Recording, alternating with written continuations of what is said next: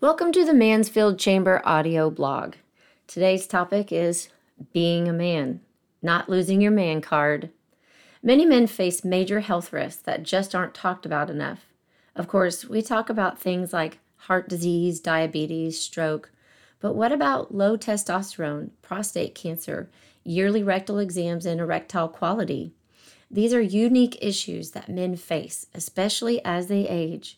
Men are less likely to follow the annual visit recommendation unless, quote unquote, their wife or significant other made them come in. This was a statement made by Dr. Ankit Patel, who practices family medicine. Dr. Patel said that the main focus is to maintain a healthy lifestyle.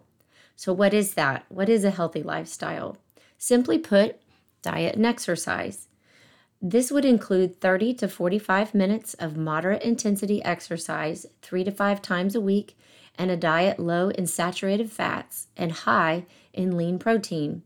This was a statement also by Dr. Patel. It is recommended to see your physician if you are just starting to exercise or transitioning back into an exercise program. No, this doesn't prevent these things from happening, but the data does show there is a lower number of men with health related problems when they lead healthier lifestyles. One really taboo issue is erectile quality.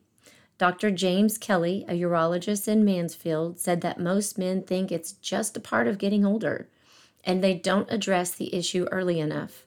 He explained that this and other issues like prostate health can require some non invasive treatment methods if there is early screening and a regular annual checkup with their physician. So, men, you want to keep your man card? Man up. Be a man. See your doctor regularly, eat healthy, and pump those man muscles.